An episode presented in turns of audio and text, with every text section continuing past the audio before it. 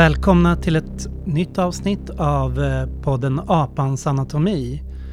Idag har jag Mattias med mig Dave från eh, CMS, Centrum för marxistiska samhällsstudier i Stockholm. Hej Dave! Hej hej! Vi går samma studiecirkel och det är en studiecirkel som har varit en evighetscirkel. Hur länge har du varit med i den ungefär? Sen 2008 tror jag. Ja, och jag har varit med i olika omgångar. Den drog igång runt 2000 och vi har så här, läser aktuella texter. och vi har ju båda hållit i studiecirklar också mycket.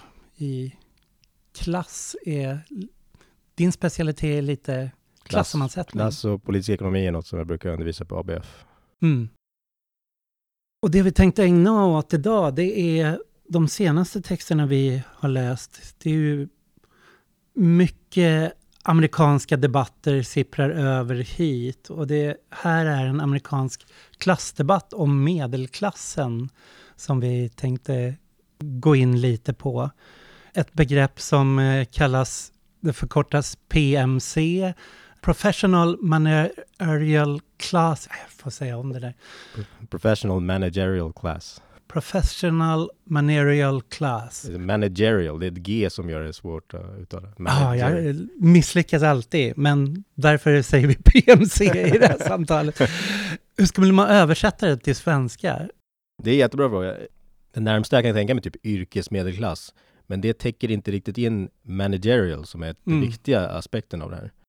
Och manager, det ger ju också fel associationer, för det handlar ju inte enbart om managers, utan sådana som eh, någonstans administrerar. Eh, Styr, administrerar, reglerar sådana funktioner.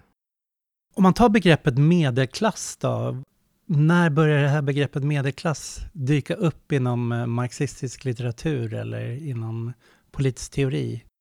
Det finns ett äldre begrepp om medelklasser som handlar mer om en klasspositioner mellan konventionell lönarbete och kapitalägande. Framförallt då egenföretagare kanske och småföretagare. I någon mening kanske man skulle kunna dra in bönder i senare ekonomier. Men eh, det, det är något som särskilt begrepp eh, dyker egentligen upp när frågan kring mellanskikt, eller skiktningar inom lönarbetare blir politiskt aktuella. Och det är kanske först vid 1960-talet som det här börjar bli en relevant begrepp att försöka se en distinkt grupp av lönearbetare. Mm.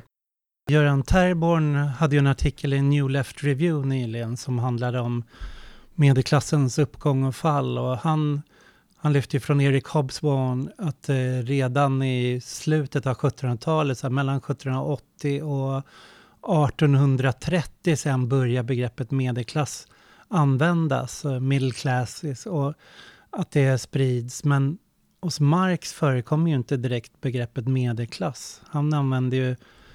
I kommunistiska manifestet kör ju han bara med två klasser. Där är ju bara proletariatet och bourgeoisien. Och sen om man jämför med så här, Louise Bonapartes 18 Brumoir, hans historiska böcker, där är liksom fullt av klasser. Där är liksom trasproletariatet, olika former av kapital, finanskapital och de som lever på ränta. Där var, nyanserar han ju det mycket mer. Där för han ju in det här petit bourgeoisie, småborgerlighet, som det har ju någonstans inom vänstertradition också kommit att kopplas med med medelklassen. Men vad menar man med småborgerligheten i klassisk marxism? Det är ju framförallt något som ska motsvara småföretagare eller egenföretagare. Någon som varken anställer flera lönarbetare, fåtal möjligen, typ familjeföretag eller något liknande, shopkeepers är sådana exempel som varit tidigare. Även en betydande social klass i, under den här perioden. Men som marxistisk teori åtminstone predikterar kommer att försvinna som en stor klass dess betydelse kommer att uh, avta och istället kommer det vara lönarbetarna som är dominerande sociala kraften. Mm. Man, man, kan säga kanske någonting om, om uh, vad är klassanalysens syfte och varför drar Marx in de här aspekterna mm. av klass? Um, klass klassanalys kanske har två sidor. Då. Det finns en eh, diagnos och andra är strategi. Alltså varför är samhället på det sättet det är? Varför är det ojämlikt och så vidare. Å andra sidan, vilka koalitioner av människor kan man föra samman för att göra någonting åt det eller omvänt då behålla systemet som det är. Um, Och i, som du beskriver först från manifestet har vi kanske något som går tillbaka till mer klassisk politisk ekonomi, alltså uppdelningen av människor i förhållande till deras, de produktiva tillgångarna i samhället. Mm. Då har man lön, profit, ränta, sådana här inkomstgrupper som, som eh, inkomstkategorier som klassisk politisk ekonomi fokuserar på. Marxismen tar vidare där genom lönarbetare, kapitalägare, markägare. Men sen, det är kanske tillräckligt för att ställa en diagnos på 1800-talet.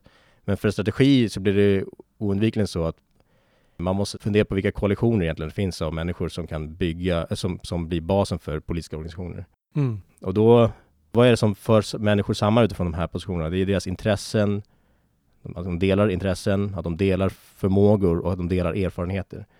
Det är på den, de tre grunder man kan bygga en social gemenskap och det är gemenskaper som kan uh, sen mobiliseras i olika politiska frågor på olika sätt. Och därför är det nödvändigt att dra in småborgerligheten, trasproletariatet och sen se andra differentieringar bland lönarbetare. Mm. Marx verkar inte ha någon, han har ingen explicit teori om klass någonstans, men på mer än ett ställe talar han om differentiering av lönarbetare som sen blir diskussioner om medelklasser senare så att säga. Både i förarbetena till kapitalet så har han ju diskussioner om att arbetsprocessen blir mer och mer komplicerad. Du måste ha experter och tekniker och så vidare som skapar skiktningar, inte bara så att säga mellan branscher, utan inom själva, inom en bransch också, eller inom ett företag till och med. Mm, han jämför det väl med som befälhavare i en armé eller en eh, or orkesterledare för en orkester. Att ju större arbetsdelning du får så kommer du behöva någon som står där med taktpinnen och får alla att spela ihop. Just det. Så det, det finns redan där. Men sen finns det också inom eh, kapitalets tredje band så finns det en diskussion om att själva skalan på ägandet också växer. Att det blir omöjligt för en enskild kapitalägare en, eller ens en handfull kapitalägare att själva styra över produktionsprocessen. Deras ägandeform blir mer indirekt och de måste tillsätta de managers som blir de effektiva kapitalägarna så att säga, mm. på plats. Så där har han en sån diskussion. Men sen har han lite så anmärkningar det här och var. I teori om medvärdet så har han en diskussion i förhållande till Ricardo som säger, där han säger att eftersom produktiviteten växer i samhället så kommer det också växa ett skikt av, som han kallar medelklasser, som blir en, som står mellan kapitalägare och lönearbetarna på basen så att säga, de produktiva lönearbetarna. Och som han beskriver som som egentligen en social börda på dem som är under, eh, men samtidigt, eh, samtidigt i delvis konflikt.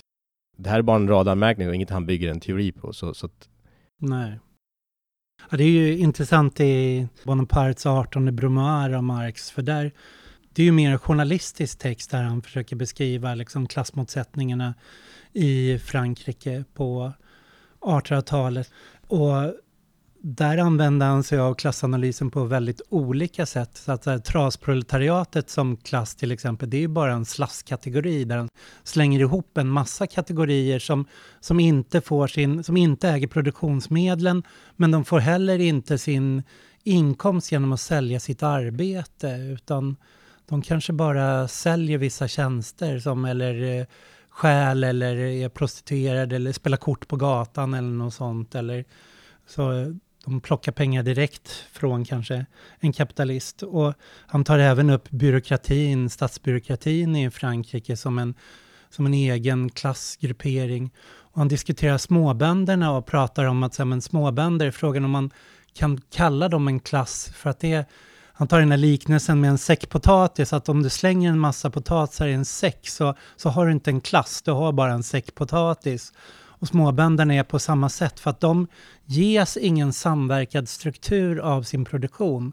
Alla står på sin markplätt och eh, bedriver sin odling bredvid varandra. Så fast deras materiella intressen är gemensamma, fast deras livssituation är gemensam, så räknar han dem inte som klass, utan de behöver någonting yttre för att enas. Det, det är därför han, det är hans första, liksom så här, vad man kan säga, grunden till en populismteori, att de behöver Louise Bonaparte som kommer där och kan representera dem, ena dem utifrån, medan proletariatet ges en organisation genom fabrikerna, att de ges så här, immanent, internt en gemenskap som de kan bygga på. Och därför är de en klass till skillnad från småbönderna. Det är bara intressant med när man kommer in på PMC sen och gör, drar en parallell där. senare marxister kommer ju också utmana den idén att snarare att också beskriva lönearbetarpositionen mer som en säck potatis och det är mer öppet vad som får dem att bli en gemenskap. Att Marx kanske tar fabriken som given att det kommer att skapa den här gemenskapen. Medan det senare marxister menar att det är mycket mer öppet. Så det är också intressant i förhållande till PMC då. Ja, E.P. Thompson, han har ju synen att arbetarklassen skapar sig själv och det är ju inte så att de formar produktionen eller liksom skapar sig själv materiellt som klass, men däremot att de är just en säck potatis. Att I England på i början av 1800-talet så sa man ju inte arbetarklass, utan man sa arbetarklasserna i plural. Men genom sin organisering i en stor organisation som var öppen för alla så skapade de sig själva, formerade de sig själva som klass, som ett enhetligt kollektivt subjekt, ett subjekt. Så, så där, han betonar mer den biten. Så senare marxister tenderar att beskriva det som klassformation. Ibland säger man ju klass för sig. Exakt, men det, säckpotatis så att säga, det är klassstrukturen då, att de finns i vissa positioner som folk kan inta. Mm. Men vägen från det till den gemenskapen, det är det så att säga, det är där man kan intervenera och göra skillnad. Enligt eh, de här senare marxisterna, Jaworski och Eric Olin Wright bland annat. Mm. Men de här texterna vi har läst då, som är av eh, John och Barbara Ehrenreich, och de kom i en amerikansk tidning som heter Radical America. Som, det var två delar. Ett kom i ett avsnitt, eller en tidning 1976 och det andra kom 1977. Det de försöker förstå är ju den nya vänsterns sammansättning där på 60-talet. Men varför använder de sig inte av medelklassbegreppet? Vad är det nya då med det här professional managerial class? Ja, precis. Eh, det finns en, en, en kontext av eh, efterkrigstidens expansion av utbildningssystem och eh, offentliga institutioner där den tidigare beskrivningen av de här lönearbetarna som mellanskikt inte var tillräckligt. Alltså det, visst, det, kunde, det, det var inte, det räckte inte att beskriva som bara en skillnad mellan branscher. Mm. Det, det fanns andra former av intressen som divergerade. Ett symboliskt skifte kring den här perioden var att SPD, det tyska socialdemokratiska partiet, som var tidigare kanske centrum för arbetarrörelsen, formellt beskrevs det inte längre som ett arbetarparti utan som ett folkparti. Eh, det var 1959 man bytte det. Eh, och kring 1960-talet så började många inom den nya vänstern då se att det, det, den här skiktningen bland formella lönarbetare inte bara var en branschskillnad. Så Ehrenreichs innovation kanske är mer att, att se den här gruppen av lönarbetare som en, en distinkt som social gemenskap, som en distinkt klass i den här meningen då. Och egentligen har att göra med Innovationen ligger i att de är, har motstående klassintressen delvis med mm. de lägre kvalificerade eller vanliga arbetarna så att säga.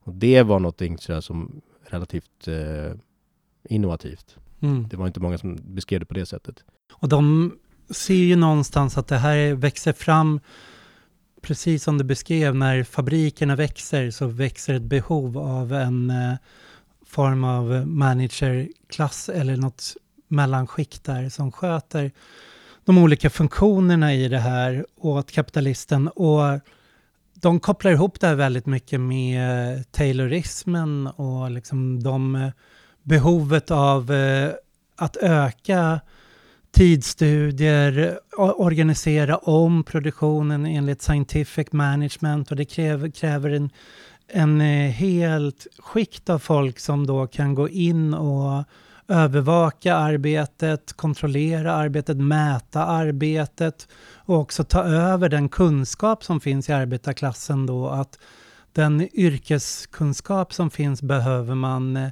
införliva i en vetenskaplig organisation så att arbetarna blir utbytbarare, kunskapen kanske förs över till organisationsstrukturer och maskineri, tekniken. Så där blir ju då den klassen som växer fram där som både är kräver att den är yrkesskolad men också övervakande.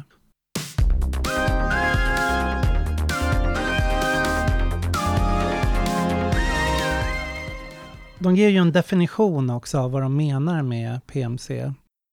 Det är en definition som, som är något vag. De menar egentligen att det är lönearbetare som bidrar till att reproducera kapitalismens relationer och kultur.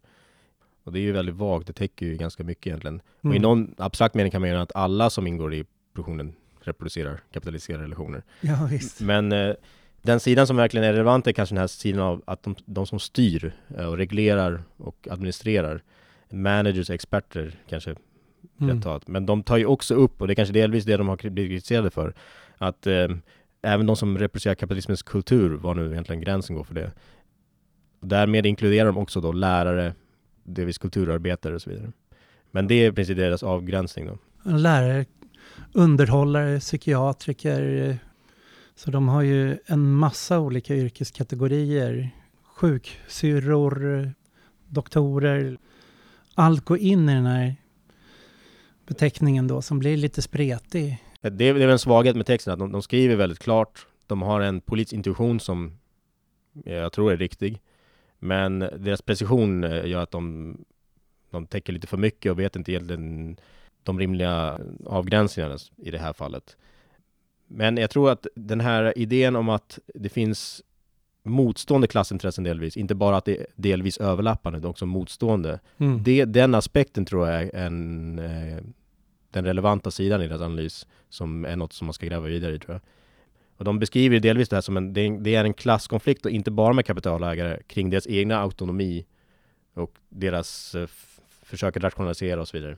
Rationalisera i samhället.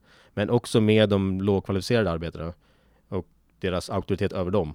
Mm. Deras styrning över deras liv och deras eh, eh, motstånd till att arbetarna själv regerar så att säga. Mm. Och det här är liksom en central fråga för dem. För att när, när de beskriver det här så är det ju så här, utifrån en diskussion hur nya vänstern ser ut på 60-70-talet i USA och hur dess relation är till arbetarklassen. Och då försöker de istället för bara tolka nya vänstern vagt som medelklass så försöker de se det till vad är det i de här yrkeskategorierna då som de rubricerar som PMC som innebär att man har en så här, vad ska man säga, klientelistisk eller paternalistisk eh, relation till arbetare som en eh, läkare kanske har till eh, undersköterskor och som en rektor kanske har till lärare, men även som kanske lärare, och psykologer har till sina klienter då, att de befinner sig någonstans i en det är inte en självklar relation av gemenskap utan det finns en form av motsättning, antagonism i den relationen. Att skola upp arbetare till någonting, att övervaka arbetare, att göra ett visst eh, arbete under arbetsdagen, att se till att de jobbar. Så att för arbetarna kommer det där, de kommer också ha en spänd relation till dem. De skriver, beskrivs som uh, hostility. Men det, det är ju ena sidan då att det finns en motsättning där att de sitter i en position där de var, befinner sig i en viss motsättning till arbetarklassen men de befinner sig också i en viss motsättning till kapitalisterna, till eh, kapitalismen. Och där finns ju den andra sidan där de historiskt tittar på PMC som klass, vad de har betytt för det de kallar för de progressiva rörelserna, de här uh, vi skulle väl kunna koppla in hela välfärdsprojektet i det, att de har varit väldigt viktiga som här i Sverige hade vi makarna Myrdal med sin sociala ingenjörskonst och tilltro till en form av upplyst eh, ingenjörskår som skulle kunna anpassa samhället på ett sätt som de såg att kapitalet inte själva var kapabla till. Och att de var bättre på att organisera det progressiva, jämlika framsteget som skulle lyfta arbetarklassen. Precis, så de ingår så att säga i, också i moderniseringsprojekten i olika länder, särskilt efter andra världskriget. Mm. Men också en del av radikaliseringsvågor som sker upp till 1920. Den här texten är väldigt specifik för amerikansk utveckling, de som inte har en universell välfärdsstat. Det gör oss att PMC knyts till, eller PMCs förhållande till lönarbetare eller arbetarklassen och kapitalägarna är annorlunda i Sverige än i USA. Mm. Delvis på grund av att statens förhållande också är annorlunda i ekonomin. Men precis, eh, rätt taget så ingår många av de här yrkeskategorierna i moderniseringsprojekt i olika länder och därmed tar ett annat helhetsgrepp på samhällsutvecklingen. Vilket gör att de också hamnar i en delvis antagonist till vad de beskriver som kanske sektionella kapitalintressen Alltså de anses ha en rationell förståelse för hur samhället bör vara organiserat. Så PMC är alltså någonting som både har en konfliktfull relation till arbetarklassen men samtidigt en allierad relation till arbetarklassen i ett slags moderniseringsprojekt och progressivt projekt både i början av 1900-talet och sen ända fram till 60-70-talet. Eh, någonstans under hela den epoken. De beskriver ju att den här paternalismen skapar, men de har lite aspekter av den här, de kulturella uttrycken för den här antagonismen. Men att eh, om det är ett paternistiskt förhållande till äh, arbetare så finns det motståndare en, en, en, på, på, andra sidan ett avvisande, en misstänksamhet från de, de, de som blir styrda så att säga. Och därmed finns det också de politiska uttryck som eh, den nya vänstern har och så vidare. På grund av dess så här, klasskaraktär så finns det också då en, en mer spontan skepticism från arbetare som de beskriver det. Det här med säckpotatis, om PMC, är det en klass eller är det en säckpotatis? För i några av deras texter, och de återkommer ju också i en analys senare, 2013, där de eh, diskuterar, var den här analysen hållbar? Där de pratar om att PMC också har Å ena sidan så har det där politiska projektet, liksom moderniseringsprojektet, det är någonstans en vilja till jämlikhet och lyfta vissa rättviseideal. Men å andra sidan så är det, det är inte en klass på det sättet som arbetarklassen är, att du kanske tillhör den genom att, att du saknar produktionsmedel, är proletariat på det sättet, den här materiella sidan. Utan PMC kräver ju någonstans att du själv ska kvalificera dig in i det här. Att du måste ha en viss utbildning, du måste ha gjort vissa prover. Och för att tillhöra en viss yrkeskategori och profession så det är lite liknande skråväsendet på det sättet. Så att för att vara läkare så måste du ha den här utbildningen och kunna tillhöra det här. Så det är mycket mer, du kan inte ta för givet att dina barn blir PMC ur PMC, utan de, de kanske har en bättre skjuts i livet med det de har fått hemifrån kulturellt, men det är fortfarande, de måste klara den här utbildningen, de måste klara de här proven och det är inte givet att de följer sina föräldrars fotspår heller. Ja, precis, och deras klassposition gör att de inte nödvändigtvis har några tillgångar att falla tillbaka på. Och där finns, därför regleras deras framtid mycket av arbetsmarknader och utveckling av kapitalismen. Därmed finns det en ständig så att säga, potential att falla neråt också. Och att det här att de, som Enrax beskriver då, att de, den sociala gemenskap som de identifierar eh, kommer framförallt enligt dem från skapandet av yrkesorganisationer som delvis då reglerar på tillgång på kvalificerad arbetskraft som gör de här exklusiva i någon mening. Mm. De skyddar deras autonomi delvis. Men också den här gemenskapen som kommer genom formell utbildning universitetsutbildning framför allt, men att saker som tidigare kanske inte behövde formella utbildningen nu kräver det. Att det är en, en process av kvalificering som så att säga, som gör att de försöker skydda sina klasspositioner.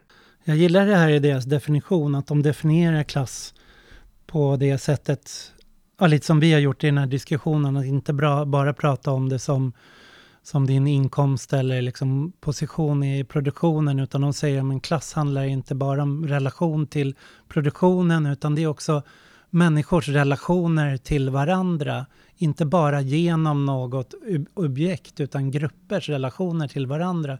Hur de reglerar tillkomst eller hur de förhåller sig till varandra, hur, hur man förhåller sig till arbetarrörelsens organisering. Så att även den biten de tittar på. Jag håller helt med. Det, det var lite min poäng i början att eh, klassanalysens syften är å ena sidan eh, diagnos men också eh, strategi.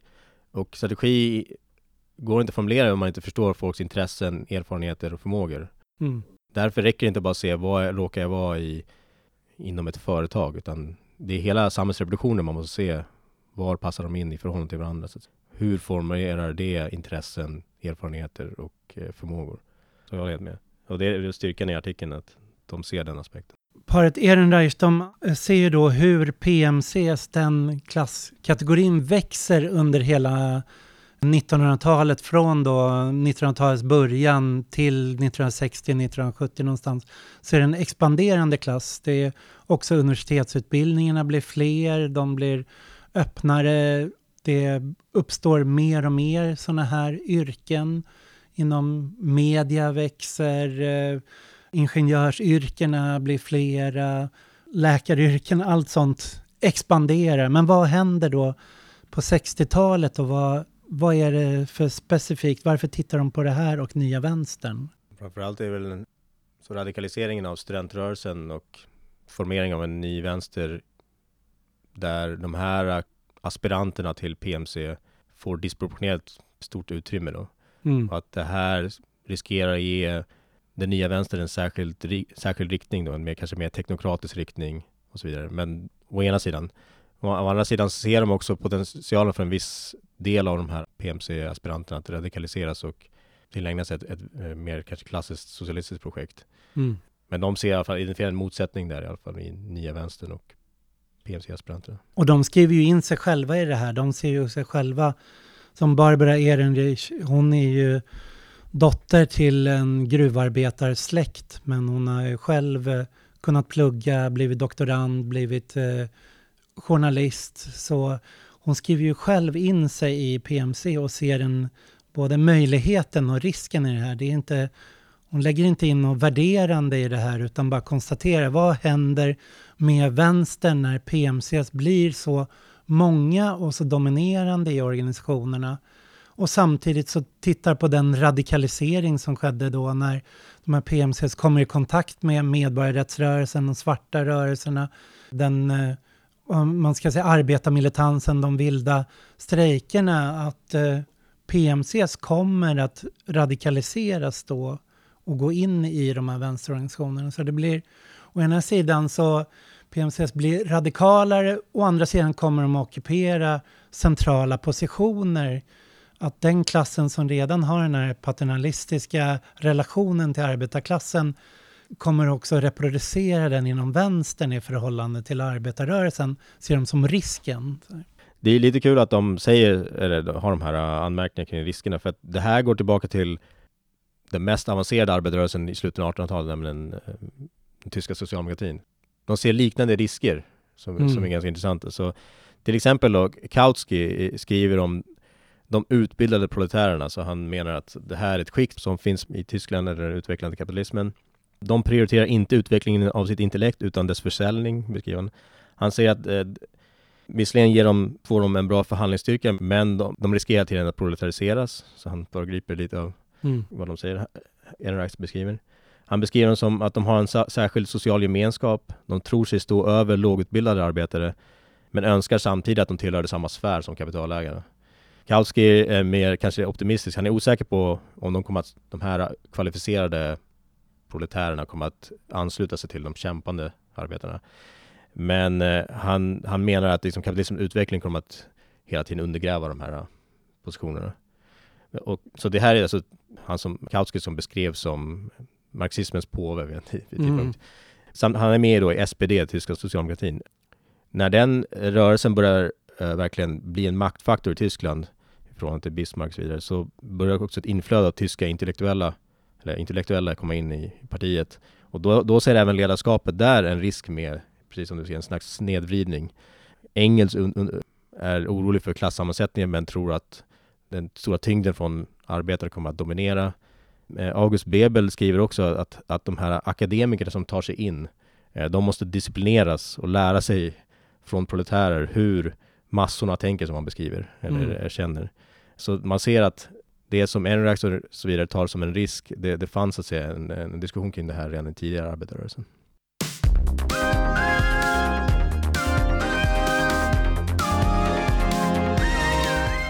Om vi hoppar framåt lite så eh, i USA så kom ju 2011 Occupy Wall Street och hela efter ekonomiska krisen där 2008-2009 då finansbubblan spricker, då bostadsmarknaden havererar så är det ju många som radikaliseras där och en hel del är medelklass eller vad man skulle kunna kalla PMCs. Och då blev det ju ett, så ett nytt intresse för Ehrenreichs gamla texter från 76-77.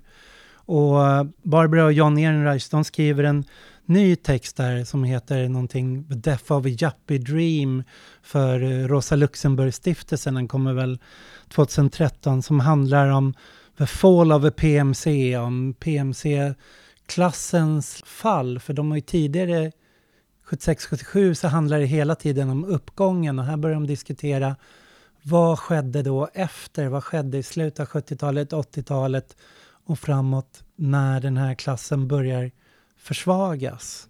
Den trend som de beskriver i termer av eh, PMCs växande andel, den, verkar, den håller i sig så att säga från efteråt.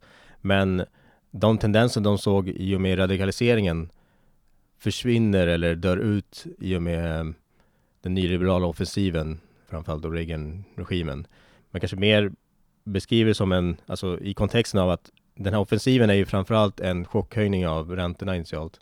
En aggressiv omstrukturering av ekonomin och försvagningen av fackföreningsrörelsen bland annat. Dels den initiala fasen och sen i och med outsourcing, privatisering och nedskärning så krymper också möjligheterna för den här typen av avancemang som kanske PMC hade fått hoppas på tidigare som skedde upp till 1970-talet kanske.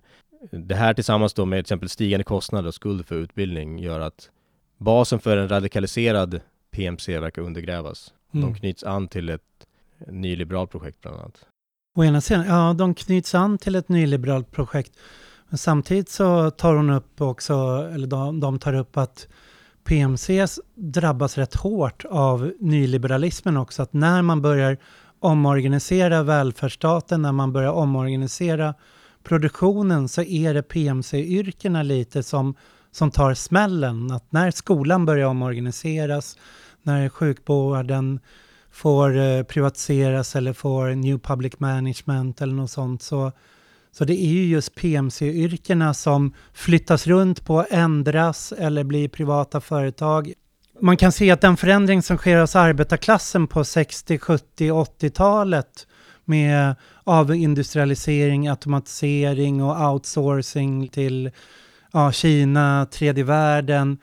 Det kommer med nyliberalismens senare våg 80-90-talet att slå mot PMC-klassen. Så att de genomgår en, en proletarisering som arbetarklassen redan har genomgått. De beskriver egentligen som en slags fragmentering då, att ett skikt, de blir så att säga ett högavlönat skikt mer i kapitalägarnas tjänst, bland inom finans och så vidare. Ett annat skikt, de är de som slår mot bland annat sjukvårdsarbetare, advokater och så vidare. De blir mer rutiniserade de blir mer i, proletariserade så att säga. De förlorar sin autonomi i förhållande till eh, arbetsgivare. Och sen har vi hela skikt som bara sjunker på grund mm. av arbetsmarknadens omstrukturering och egentligen bara blir att par med okvalificerade eller lågkvalificerade arbetare. De skriver bland annat om journalister och um, olika kulturarbetare och så vidare som förlorar helt sin position som de hade tidigare. Och det kan man ju se så att, jag vet Mikael Nyberg brukar ju ta upp om automatiseringen av arbetet, att det, man ska inte överdriva de förändringar som har skett genom automatiseringen. Att om man tar i bilfabrikerna, övergången från Fordism till eh, Toyotism till exempel, det var inte, byggde inte på teknik i första hand, utan det byggde på bara en omorganisering, hur man omorganiserade produktionen. Det var inte nya maskiner egentligen det handlade om.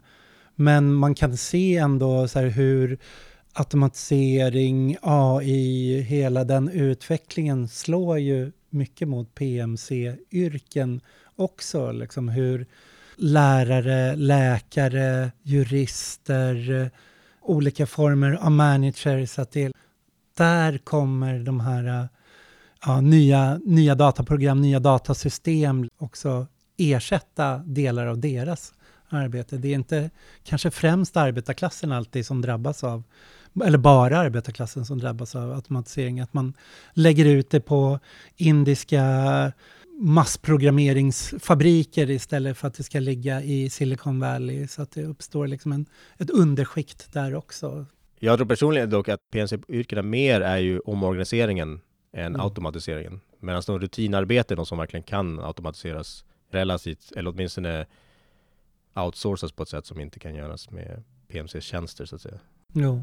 Men PMC-tjänsterna kommer ju att rutiniseras mer. Att även de bryts ner i mindre beståndsdelar och gör till utbytbara rutiner. Att det här, den här lilla slingan kod kan göras till en rutin som någon annan kan göra. Att det behöver inte ligga på en persons bord längre utan allt bryts ner. Definitivt. Så, så många, det som skulle kanske varit vissa ingenjörsyrken tidigare kan definitivt brytas ner på det sättet. Mm. Men det är väl också därför man kan se lite hur den här äh, PMC-diskussionen, varför den ploppar upp igen och blir aktuell igen. Att 2013 kommer hennes, eller deras den där texten och Ehrenreich, Barbara Ehrenreich har ju skrivit flera texter då om medelklassens fear of falling, om rädslan att falla, proletariseringen, hur kommer de att radikaliseras? Men en annan as intressant aspekt de tar upp, det är ju just den här antagonistiska relationen mellan arbetarklassen och PMC, den här paternalismen som gör att det utvecklas en, eh, en ilska eller ett hat mot PMC. Det är någonting som den reaktionära vågen med Reagan och Thatcher också utnyttjade och sen så byggts vidare på i dagens högerpopulism.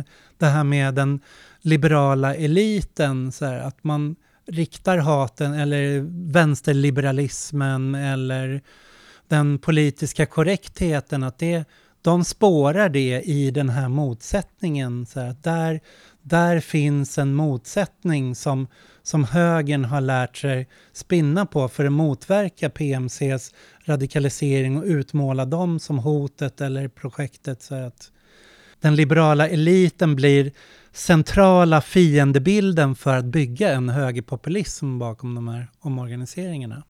Det verkar vara en extremt framgångsrik strategi att, att hitta en annan dimension att polarisera politiska konflikter kring som motsvarar bitvis de här PMC-klasspositionerna. Det kanske är, det är väldigt tydligt i till exempel Brexit och de här typerna av polariseringar mm. att man hittar framgångsrikt hittar frågor som splittrar annars kanske progressiva koalitioner längs de här uh, frågorna som radar upp också i klasspositioner. Mm. Att man ser till exempel då, det som skulle motsvara managers och experter som är mer så att säga progressiva i, i den här sidan, vad nu det ska vara. Och förhållandevis då lägre kvalificerade lönearbetare är mer konservativa. Mm. Det är olika frågor. Och sen där har man framgångsrikt lyckats splittra dem. Ja, det finns ju vissa som använt sig av de här analyserna då för att försöka förklara som Corbyns misslyckande, inte bara med Brexit utan även att eh, se de här Corbyns välfärdsprogram som ett paternalistiskt förslag ovanifrån eller Sanders eh, förslag på eh, en eh, sjukvårdsreform också.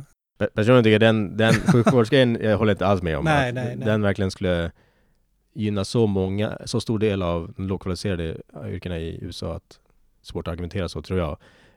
Men eh, det finns kanske en möjlig poäng i frågan kring studieskuldavskrivning, att cancellering av studieskuld. Mm. Att det är något som skulle disproportionerligt gynna då de här eh, PMC-aspiranterna som har fått allt svårare. Till exempel det är en studie som visar att kostnaden för att gå in, komma in på Yale, som är toppuniversitet i USA, den är så, lika hög som den var för 120 år sedan, så den har nått någon slags extrem peak. Så PMC-aspiranter faller helt in i, i studieskuld och så vidare. Argumentet är då att, att rikta till exempel amerikanska vänster mot studieskuldsavskrivning ger en disproportionerlig vikt åt eh, PMC-aspiranternas klassintressen. Jag håller inte riktigt med, men... men Nej. men eh. Nej, och då motiverar man det och säger att eh, arbetarklassen, de, deras utbildning är ofta som låginkomsttagare subventioneras och det är en annan form av yrkesutbildning. Medan de eh, överklassen har råd att betala lyxiga utbildningar för sina barn, men PMC har inte de pengarna och de måste ta lån. Så att eh, skuldsättningen är högst för studier hos PMCs då. Kanske man, man skulle kunna argumentera att eh, ett mer ett annat krav i samma riktning hade ju varit till exempel då en kostnadsfri utbildning. Mm. Att det hade varit en, ett sätt att bygga en koalition som är mycket bredare än avskrivning av studieskulder till exempel.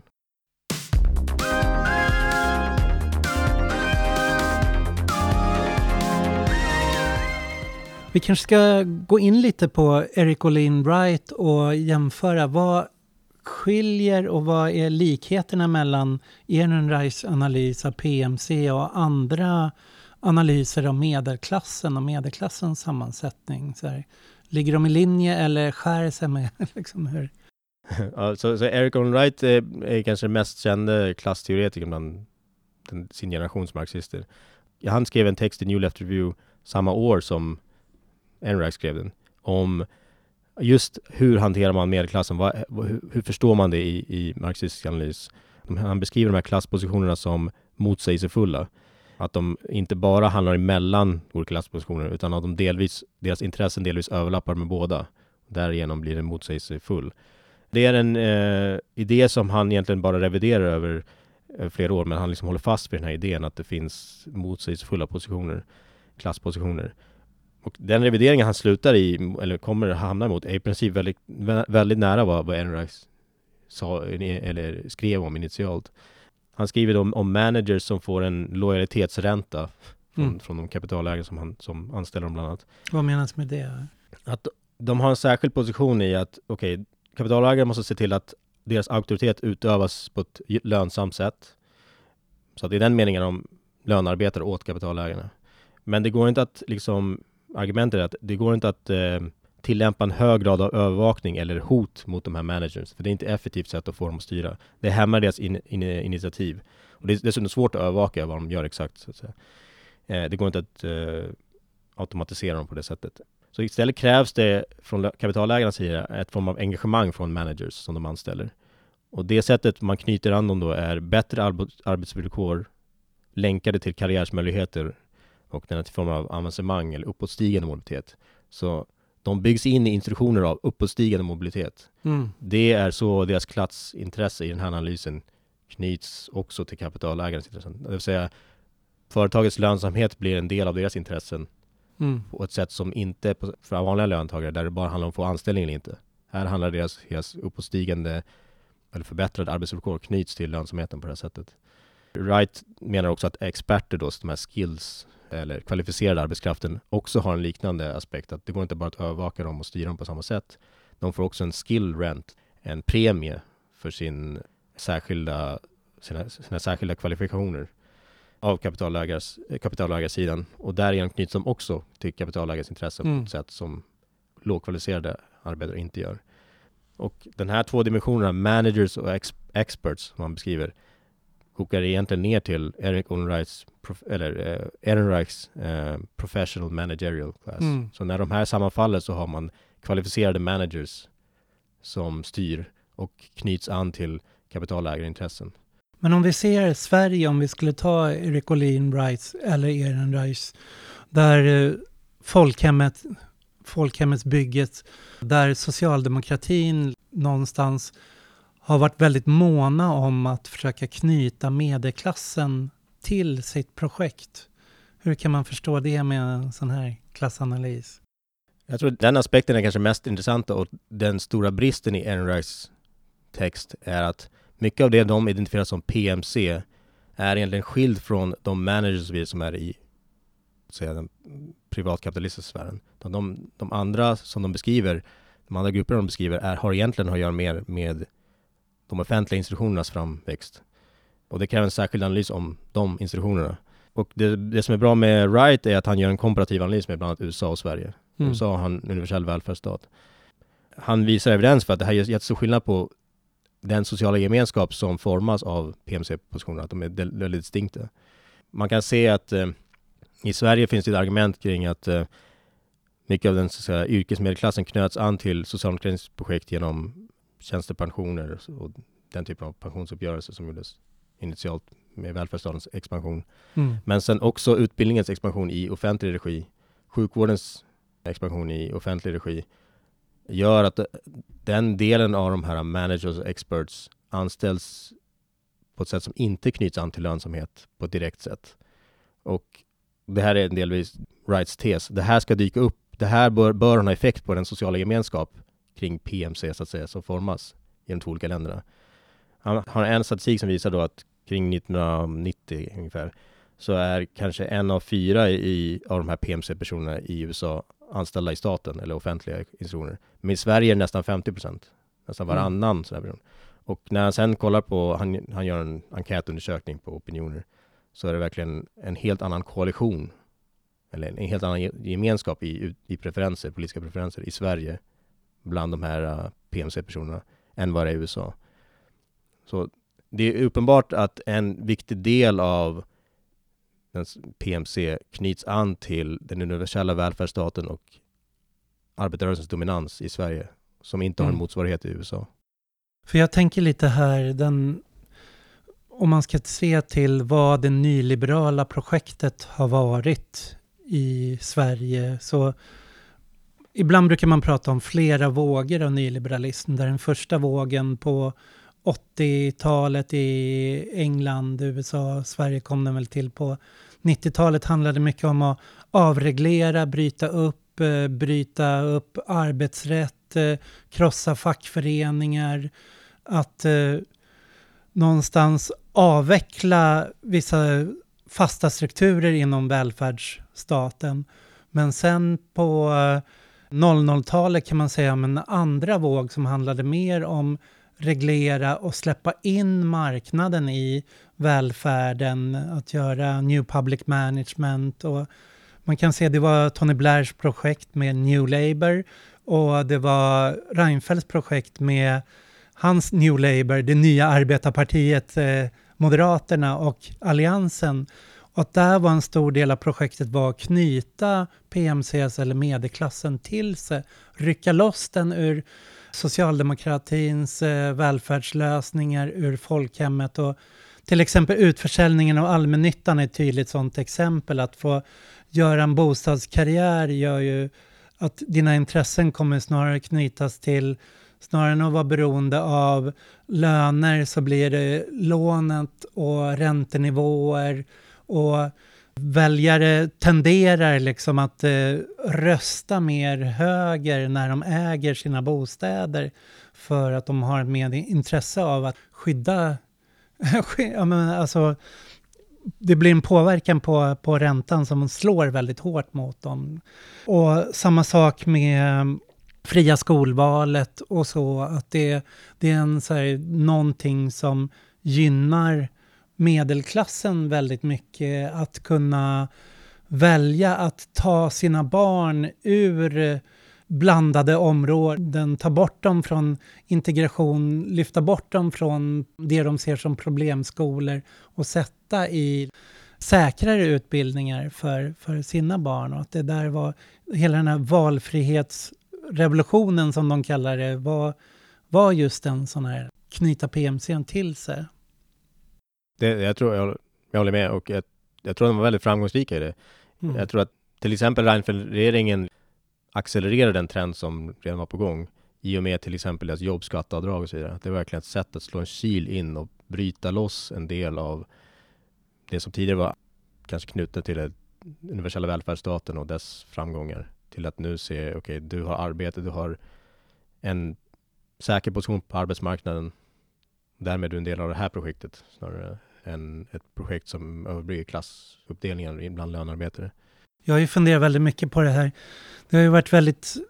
Jag hänger ju mycket på Twitter och där har det kommit någonting som kallas för skoltwitter och det är ju den här tankesmedjan Balans som är liksom en ideell tankesmedja med före detta sossar, miljöpartister, men alla hänger på Twitter och det är flera rektorer, lärare som är deltar i det här, som har fått upp skolfrågan på dagordningen igen och då framförallt de stora skolkoncernernas eh, möjlighet att eh, plocka ut vinster. I, att liksom Sverige är unikt i världen med, med den möjligheten att göra vinstuttag i, i skolan och ta av skolpengen.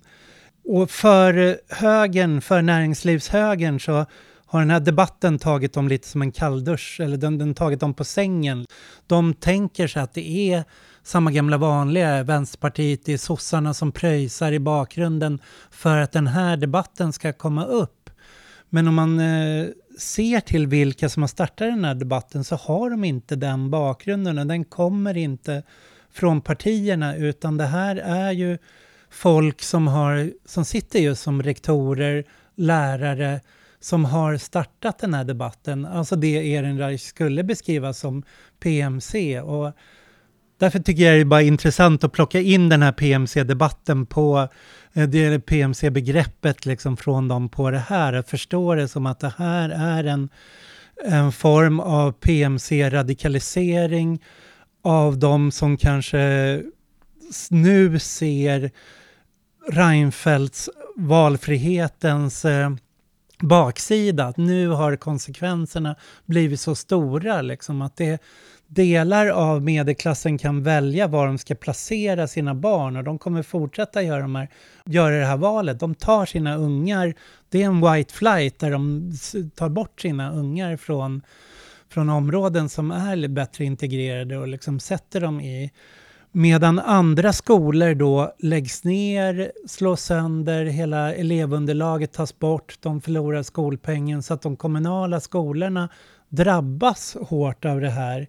Inte bara att vinsterna plockas ut utan även att eh, de, de tappar ett elevunderlag så att eh, man använder eh, de här privata skolkoncernerna för att slå sönder en kommunal skolstruktur. Och där Där i, sker just nu en radikalisering och politisering av rektorer, lärare som jag jag tror inte man kan förstå det på något annat sätt än här, att en PMC-analys ger betydligt bättre analys än högern så bara tänka sig att ja, men det här är samma gamla vanliga vänsterkrafter som är bakom som genom lobbyister och pengar har fått till stånd den här diskussionen för att få bort det från att diskutera invandring, brottslighet eller översläta deras misstag i coronastrategi. Nej, jag håller med. Det finns få frågor som gör mig så arg som den här frågan. Och, eh, och samtidigt, den här verkar vara en radikalisering då, en gren av PNC är väldigt hoppingivande tror jag. Mm. Om det tar vidare får vi se.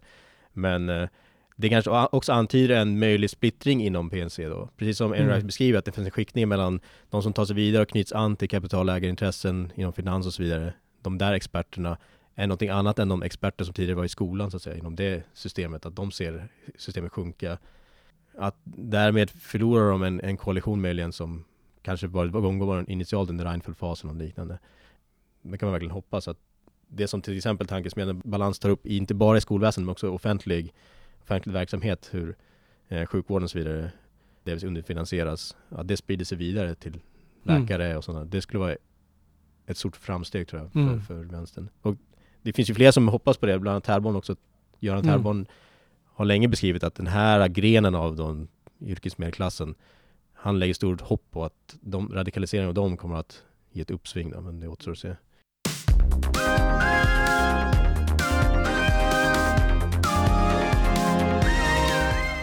Det är kanske de två frågorna som vi ska avsluta diskussionen med. Det ena är att PMC nu i, under amerikanska valet så kom det liksom att slängas in mellan Sanders-kampanjen och framförallt Elizabeth Warren och det var de här Democratic Socialists of America där Barbara Ehrenreich en gång var med och liksom satt i styrelsen för, som lyfte fram PMC-begreppet och lyssnar man på amerikanska poddar som Trap och Chap House och, eller läser Jacobin så har det där PMC-begreppet slängts fram och tillbaka och det har blivit en skällsord för Elizabeth Warren eller Biden-supportrar om den här liberala eliten liksom från ett vänsterperspektiv. Och du har väl också följt de diskussionerna? Ja, de tenderar att bli lite vilda. Ja. Men vilka är det som gör PMC till det här huvudfienden just nu? Det finns en del av amerikansk vänster som kanske ser um, ett mer traditionellt socialdemokratiskt projekt som startpunkten. Till exempel uh, Adolf Reed Jr. Mm. Han menar till exempel att den amerikanska amerikansk politik centrerar kring till exempel som han beskriver black politics eller identitetspolitik som kanske beskriver är bland annat knutet till avancemang för positioner inom PMC. Mm. Så han beskrivs som ett klassintresse ur det perspektivet. Där finns det en konflikt till exempel med andra som till exempel argumenterar mot honom, Assad, Haider och mm. andra som menar att det inte alls är på det sättet utan man måste bygga koalitioner vilket är precis Reeds poäng för övrigt, men det är verkligen den amerikanska debatten.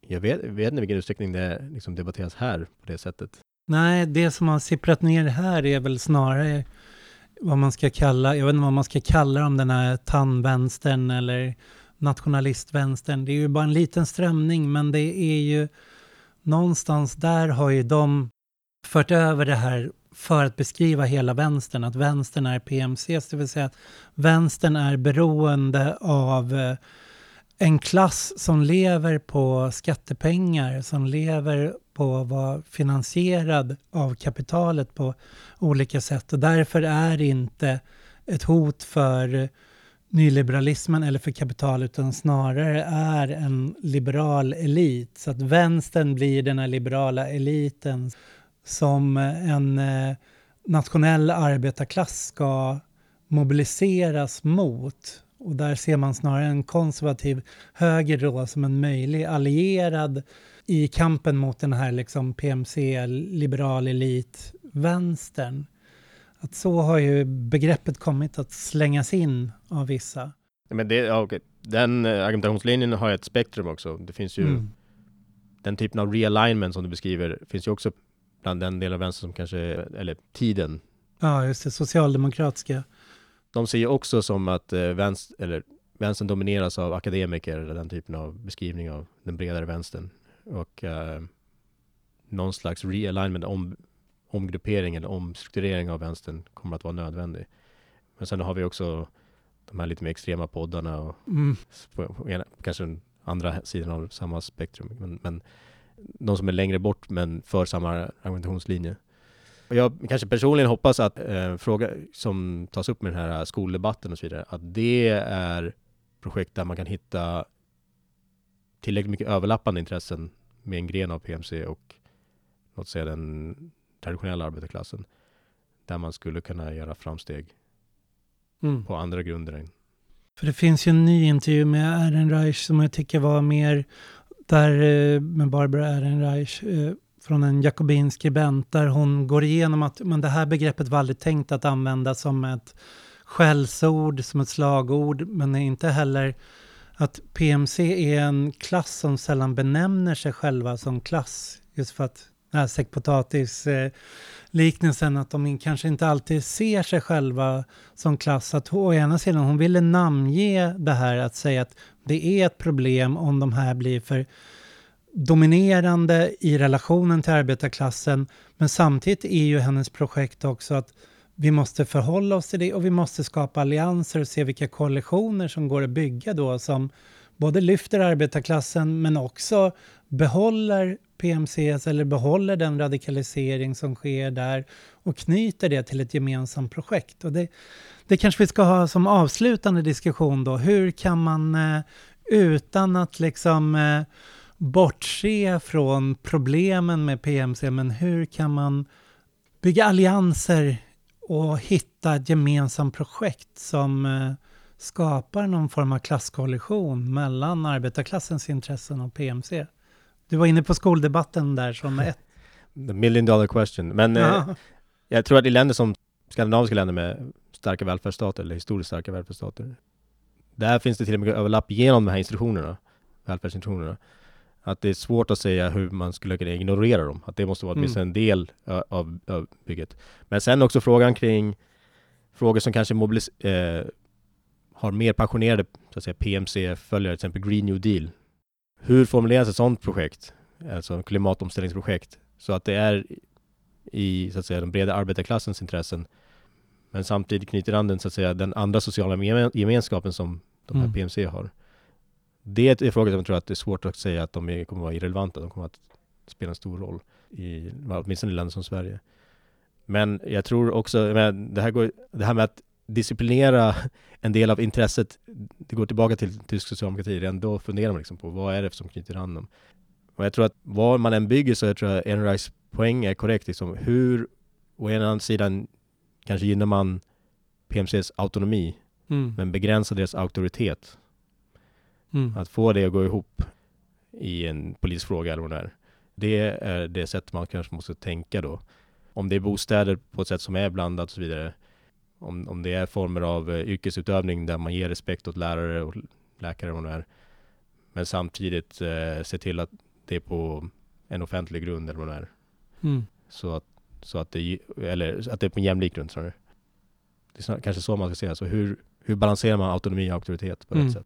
Och jag tror också en sån fråga som eh, delar PMCs eller kan få dem att gå åt olika håll. Att diskuterar vi skola, välfärd, Green New Deal, liksom klimat så finns det fortfarande en progressiv tendens där att bygga på, liksom att, eh, att bygga allianser till.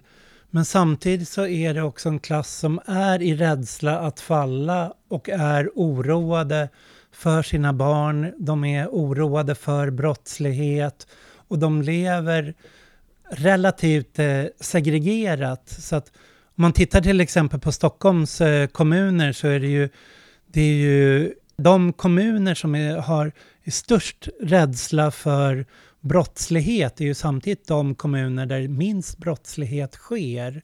Att det, det står inte i proportion till varandra. Att om man tittar att det är väldigt hög brottslighet kanske i eh, Rinkeby, Alby, så är det inte där den rädslan är störst, utan det är Djursholm, Vaxholm, eh, i sådana områden som den här oron är som störst.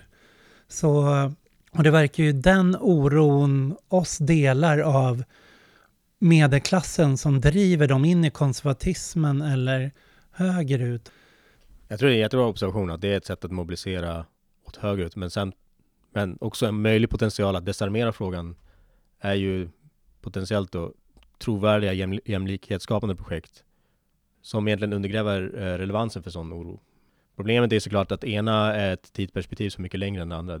Att bygga de här jämlikhetsskapande projekten tar ju decennier kanske, eller åtminstone ett Mm. tiotal år.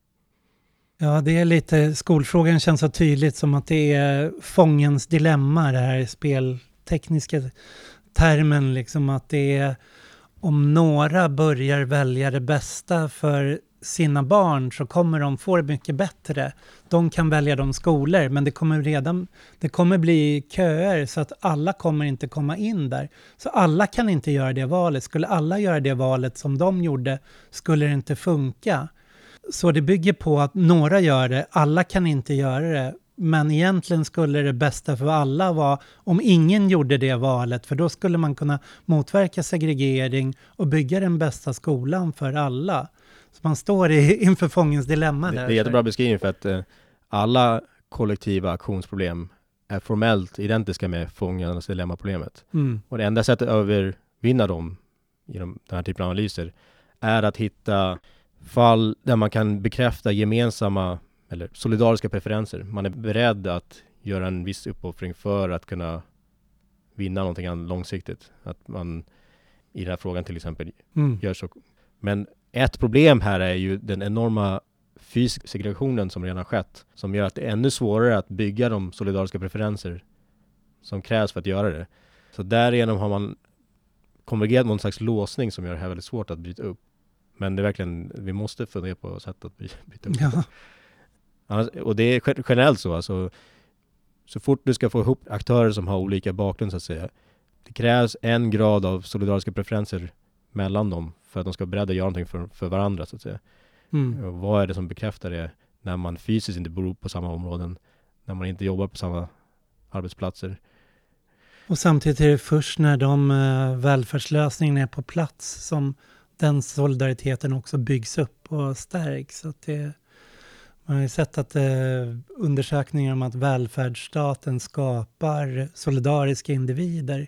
Det kanske inte var solidariska individer som byggde välfärdsstaten utan Exakt, det, det är som en ehm, en förstärkande loop. mm, Varje bekräftelse möjliggör nästa fas av kollektiv organisering eller aktion. Frågan bara man, när det har krympt, vad ska man då, Ja. vad bygger man för att gå vidare? ja, hur bygger man den loopen så att den också blir stärkande för varje steg?